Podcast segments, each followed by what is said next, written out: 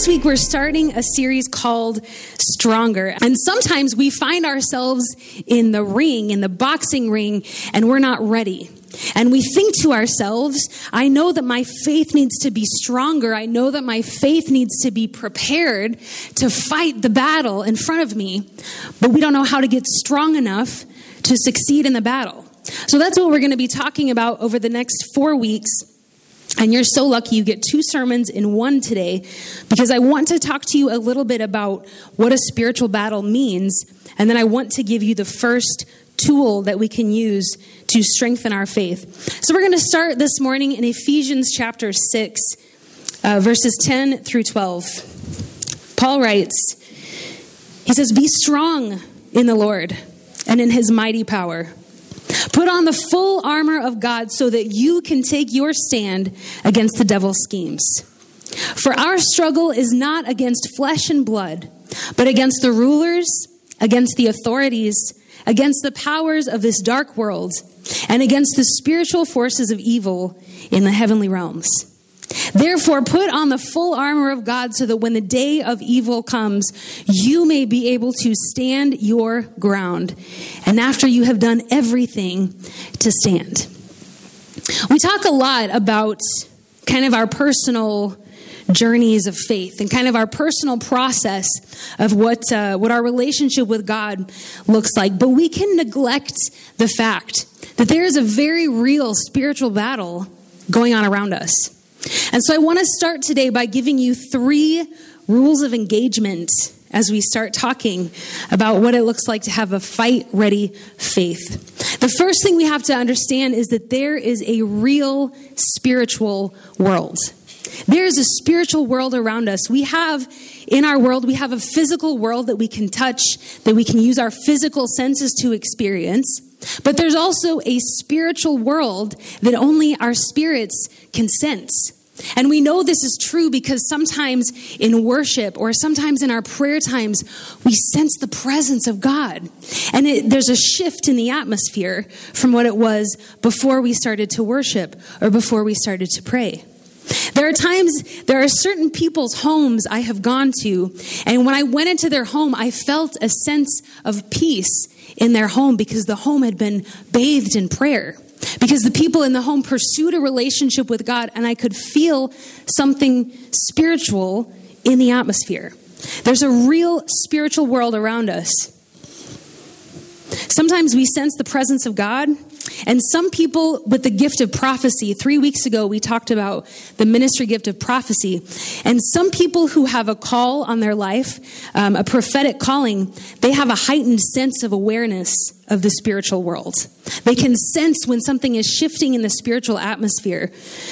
Um, and just as the presence of God is real in the world, the presence of evil is real in the world.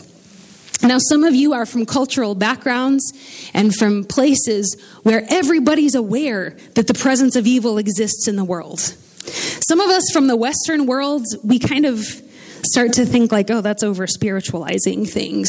Like, oh, the presence of evil, that sounds fundamentalist and conservative. And we start to lose our sense of spirituality sometimes. But Paul makes it very clear to us in verse 12. He says, Our struggle is not against flesh and blood, but against the rulers, against the authorities, against the powers of this dark world, and against the spiritual forces of evil in the heavenly realms. That sounds, that sounds a little bit scary if you've never heard of it before. But what you need to know is that currently we are in the physical world with our physical senses. But there's a spiritual world around us, and we need to understand that when we start talking about a fight ready faith.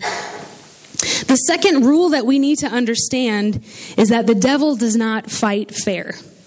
The enemy does not fight fair. This week, um, on Wednesday, I think, I was at the gym doing my workout, and there was a boxing match on TV. And I was like, yes. And I went and I grabbed my phone and I was watching the boxing match and I was like writing down all these sermon illustrations.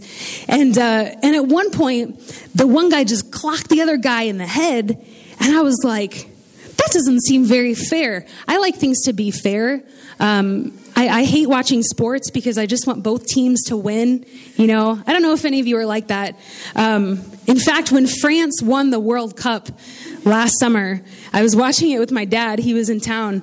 And I was like, oh, the French are winning. And then it showed these like crying guys. I don't remember where they were from. I don't really care where they were from. But they're crying. And I was like, oh, we won. Oh, but look at him. He's, oh, look, his mom is crying in the stands. You know, I want everything to be fair. But the truth is, the devil does not fight fair. If you think there's any area of your life that the enemy is not going to come after, you are mistaken, my friend. I'm reading the Bible in a year this year, and I just finished the book of Job.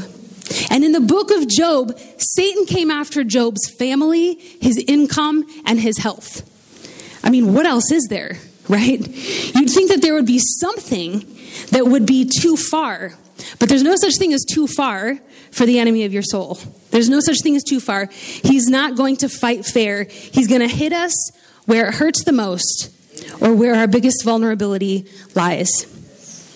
Sometimes when we have things happen in our lives, when we suffer, when things go wrong, we can fall into the trap of thinking, man, if I had only been closer to God, if I had just worked harder to be a good Christian, if I just hadn't had sin in my life, then what happened to me wouldn't have happened. But the truth of the matter is, no matter how good a Christian you are, the enemy's going to come after you. And he doesn't fight fair. Stuff is going to happen to us whether or not we are strong spiritually. The difference lies in our ability to get back up after the enemy tries to land a knockout punch. You're still going to get hit. He's still going to come after you and he's not going to fight fair. But when we're strong, we have the ability to keep getting back up. When we're spiritually strong, it doesn't mean that we won't suffer. Some of you have received some bad theology in the past. And when you suffered, there was someone in your life who said to you things like what Job's friends said. Like, oh, well, God is probably punishing you for that thing you did. Or God is, is trying to get your attention. And you sit there and you think, man, what is it going to take for me to get some compassion you know, there's always going to be suffering in life. But when you're strong spiritually, it means that everything the enemy tries to throw at you will only make you stronger. In John chapter 10, verse 10, John records the words of Jesus, and Jesus says, The thief comes only to steal and kill and destroy. I have come that they may have life and have it to the full. The enemy of your soul is out to destroy your life. He'll have you thinking that you're friends. He's not friends with you, he hates you. He wants to steal and kill and destroy everything about you. He wants to destroy your life. And so the third rule of engagement is that we have to keep our hands up. We have to keep our hands up. The first rule of boxing, and I know this from Rocky and Million Dollar Baby, the first rule of boxing is that you have to keep your hands up. You have to guard your face. You have to guard your head. Because if you drop your hands, it's going to be really easy for someone to land a knockout punch on the side of your head. As soon as you drop your hands, you leave yourself totally vulnerable to be taken out. Don't fool yourself into believing that the knockout punch isn't coming. Don't fool yourself into believing that the enemy is not trying to deliver a knockout punch. Jesus continually told his disciples to watch out. Jesus told his disciples, He said, Watch out for false teachers. Watch that no one deceives you. Watch for temptation. Jesus said, Don't put your hands down. Don't put your gloves down because someone's looking to take you out. I found a diagram of how to have a good boxing stance. So if any of you are wanting to get into boxing, this is what you have to do. But you have to keep your hands up. Because the truth is that the stronger we get spiritually, the more dangerous we get to the darkness. The more dangerous we get to the darkness. Look, if the enemy is not coming after you, it's because he's not scared of you. Once you start to grow spiritually, once you start to grow in your relationship with God, you become more and more dangerous to the darkness. And the enemy is going to want to take you out. Some of the people that I know that have that have uh, incredible potential for the kingdom of God, when they start telling their life story, you can see that over the course of their life, the enemy has been trying, has been trying to sway them, has been trying to pull them out of the game because I think the enemy knows who is dangerous to the kingdom of darkness. So the more dangerous you are, the harder the enemy is going to try to take you out. Sometimes we think that if we've been walking with God for a long time, or if we've had some spiritual success, that we're not susceptible to the enemy anymore. I want to tell you that you have to be careful. It doesn't matter how long you've walked with the Lord, it doesn't matter how much you've done for the kingdom. You are always susceptible to the attacks of the enemy. We have to protect ourselves. We see so many stories of people who served the Lord for decades and they were ministers and they, they had incredible churches and incredible ministries and they get taken out by sin in their lives. It's because they let their guard down. We have to keep our hands up. The truth is that the devil is cruel, but he's not creative. The devil is cruel, but he's not creative. God is the creator. God is creative. Like Joshua said this morning, watching a documentary, a documentary about space, and he's like, man, God is creative. The devil can't create. All he can do is distort and warp God's creation. Amen. That's the power that he has. He doesn't have the power to create. He keeps going for the same places over and over because he's not creative. He goes for the same places in your life that he went for 20 years ago. 30 years ago. If you watch the Rocky movies, you learn. you learn that once once a rib is broken, or once there's been a good punch to the kidney, what does the opponent do? He keeps going for the same place over and over. Dig it into the ribs, dig it into the kidney. Because if you hit the same place over and over, you have a better chance of taking them out. That's what the enemy does in my life. It's so predictable. Somehow I always forget, but it's so predictable what the enemy is going to do in my life because he's not creative enough to think of a new way to attack me. He goes for the same old thing every time and he gets in there where your rib is broken. He gets in there where he's landed a punch before and he digs it in and digs it in. He's not creative. He goes for the same place of insecurity. He goes for the same place of addiction. He goes for the same failure, for the same shame, and the same sin issues. And right when I think I'm strongest and I can let my guard down, that's when the enemy comes back in, digging into those old places again. So Paul says, Be ready. Be ready. Because evil is coming your way and you have to be able to stand against it. I want to let you know today that if you are a follower of Jesus, you have the capacity to stand against evil. You have the capacity to push back the darkness. You have the capa- you have the power of Jesus inside of you. But sometimes as believers, we forget that we're in a battle and we start to think of ourselves as weak and we start to accept the self identity of being weak Christians. Jesus didn't save you so that you could be weak.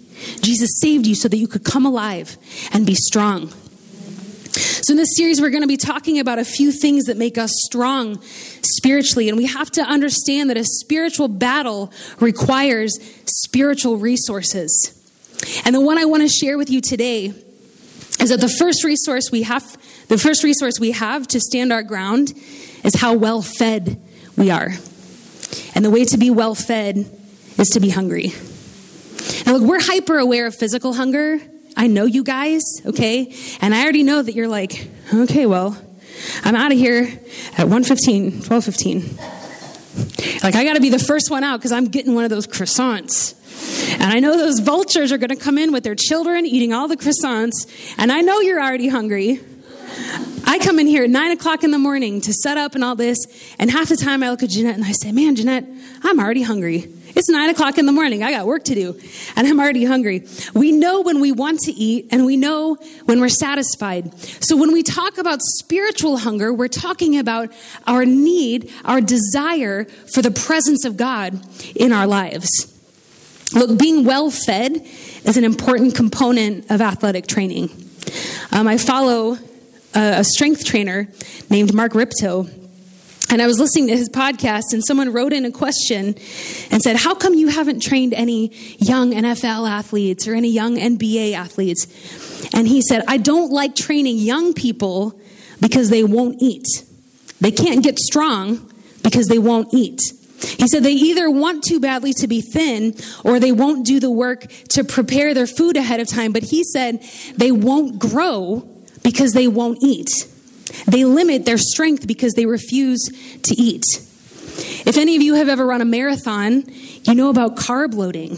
This makes me want to get into marathons, you know? For a few days before the race, you have to eat pasta and bread and all of the delicious foods that I would love to eat every day. And the reason that runners do this is because they know that the race they're going to run is going to require all of the endurance that they can pack into their body. And so they think ahead and they have to eat a lot of carbs so that they'll have enough endurance to finish the race. Look, just like our bodies need to be well fed with the kind of nutrients that we can perform well under pressure, our spirits have to be well fed in order to be ready. Look, some of us have been trying to get in the ring spiritually, but we get in there and we find out that we're really weak and tired and we don't have the strength to fight. But we can't expect to fight well when our spirits have been starved. If we're going to prepare for the enemy, we have to be well fed. We have to be hungry. We have to be hungry if we're going to feed our spirit. We have to hunger for the word of God. We have to hunger for the word of God. Paul, um, Paul lists in this section in Ephesians 6, he lists the armor of God. I would encourage you to read that. But the last element he lists is the sword of the Spirit, which is the Word of God. All the other elements of the armor are defense. We have our breastplate of righteousness and our helmet of salvation. We have defense. But our offense is the Word of God, is the sword of the Spirit, which is the Word of God. When Jesus was tempted in the wilderness, Satan threw scriptures at him. He's like, Oh, Jesus, well, the Bible says that if you throw yourself down, you won't strike your foot against a stone. And the reason Jesus was able to function under the pressure of temptation is because he knew the Word of God. Every time Satan threw a scripture at him and misused it, Jesus came right back at him with the Word of God. We have to know the Word of God if we're going to be well fed and ready for the test that's coming our way. And I have to tell you that Sunday morning is not enough to be well fed, okay? If you eat a croissant on, on Sunday afternoon, I can almost promise you that you're still going to eat dinner tonight and breakfast tomorrow and lunch tomorrow, maybe a little snack, dinner, maybe another snack after dinner. I'm not here to judge. You know, you can't eat food once a week and expect your body to be strong and to be ready for what comes your way. Sunday morning is not enough time for you to be well fed spiritually. It's halfway through the year. We're in August now. And maybe in January, you set a goal for yourself. You said, I'm going to start reading the Bible. I'm going to go at it. And then life happened and you've stopped. Don't wait until January to get back into that. You can go on the Bible app and find a Bible reading plan, but you have to be in the Word if your soul is going to be nourished. If your spirit is going to be ready, you have to be in the Word. The second thing we have to do is we have to hunger for the voice of God. We have to hunger for the voice of God. We're going to turn to 1 Kings chapter 19. And I'm just going to kind of paraphrase this. There was a prophet named Elijah, and Elijah stood up for God. He stood up for God against an evil ruler. And uh, Jezebel, who is the evil queen, sent a messenger and said, Well, I'm going to kill you now because you've made me look like a fool. So Elijah ran for his life, and he, it says he went a day's journey into the wilderness, and he came to a broom bush, a broom bush, sat down under it, and prayed to die. I've had enough, Lord, he said. Take my life. I'm no better than my ancestors. And then he lay down under the bush and fell asleep. And then an angel came to him and said, Get up and eat. And when he woke up, there was bread there for him to eat. So he ate, and then he went back to sleep again, and then he woke up again, and there was food there again. And it says in verse 8, strengthened by that food, he traveled 40 days and 40 nights until he reached Horeb, the mountain of God. Look, when my spirit is starving, I can't hear what God needs to say to me.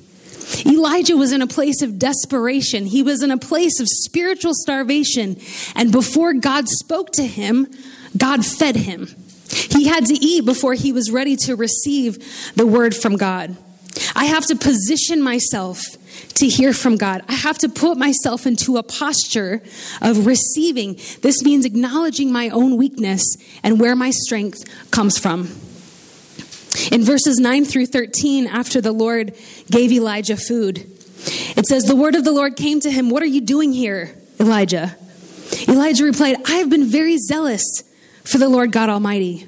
The Israelites have rejected your covenant, torn down your altars, and put your prophets to death with the sword. I am the only one left, and now they're trying to kill me too. The Lord said, Go out and stand on the mountain in the presence of the Lord, for the Lord is about to pass by.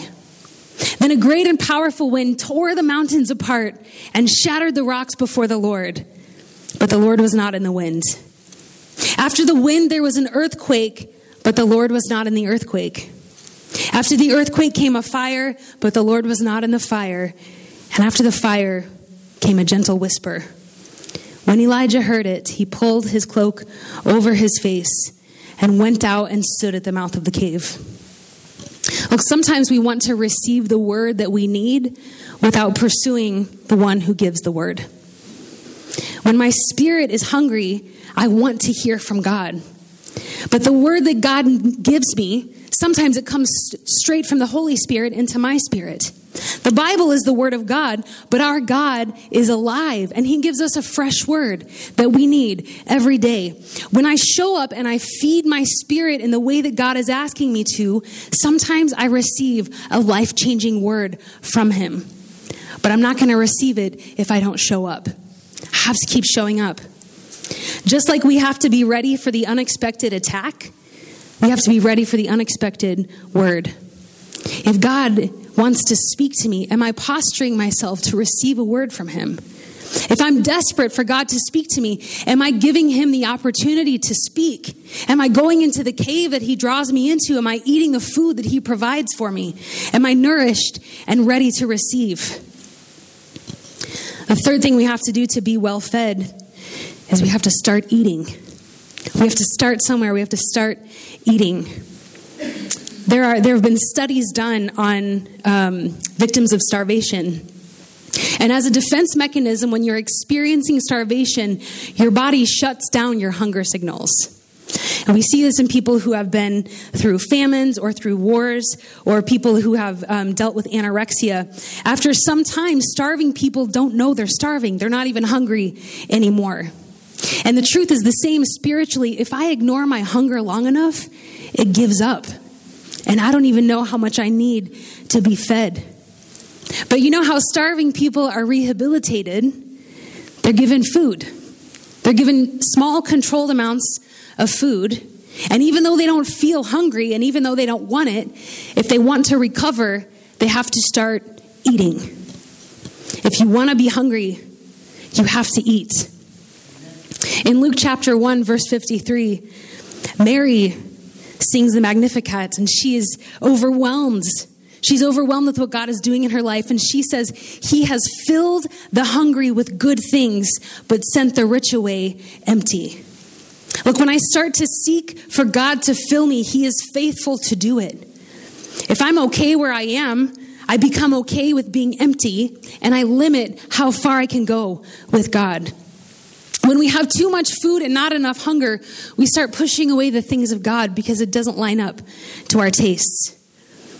If you're if you're here today and you're like, "Man, I know I need to be hungry for God, but I'm not." If that's you, that's okay.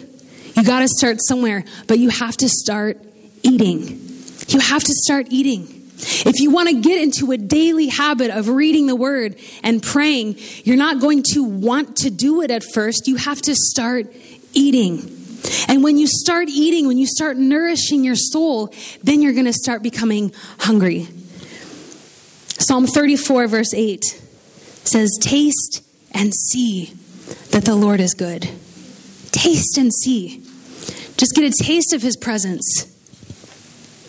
In 1 Samuel chapter 21, there's this incredible story of David running for his life from Saul. And David comes to the temple and he goes in and he says to the priest, I need some, I need some food. Do you have any food here? I've got to have some food. And the priest says to David, he says, I don't have any ordinary food here. All I have is the bread of the presence. All I have is the bread of the presence. When we come to our high priest, Jesus Christ, and we say, I need something more, I'm not going to make it. I'm weak and I'm slow and I'm dead on my feet if you don't come through for me. Jesus says to us, I don't have any ordinary bread. All I have is the bread of the presence. Jesus says, I am the bread of life. And if you eat from me, you'll never be hungry again. Jesus is there to fill our hunger, but the first thing we have to do is we have to recognize our hunger. We have to recognize our need for spiritual sustenance. Would you stand with me this morning? We want to be a church that is strong for battle. And being strong for battle means being hungry. It means filling ourselves with the Word of God. It means pursuing the voice of God. It means pursuing the bread of life so that we can be strong enough to fight whatever comes our way. I want to let you know today that the battle belongs to the Lord. The battle belongs to the Lord, and we have victory in Jesus Christ. But there is a battle to be fought. I want to encourage you today as we walk into this series. I want to encourage you to be hungry. This was one of my prayers this year. I began to pray, God, make me hungry for you.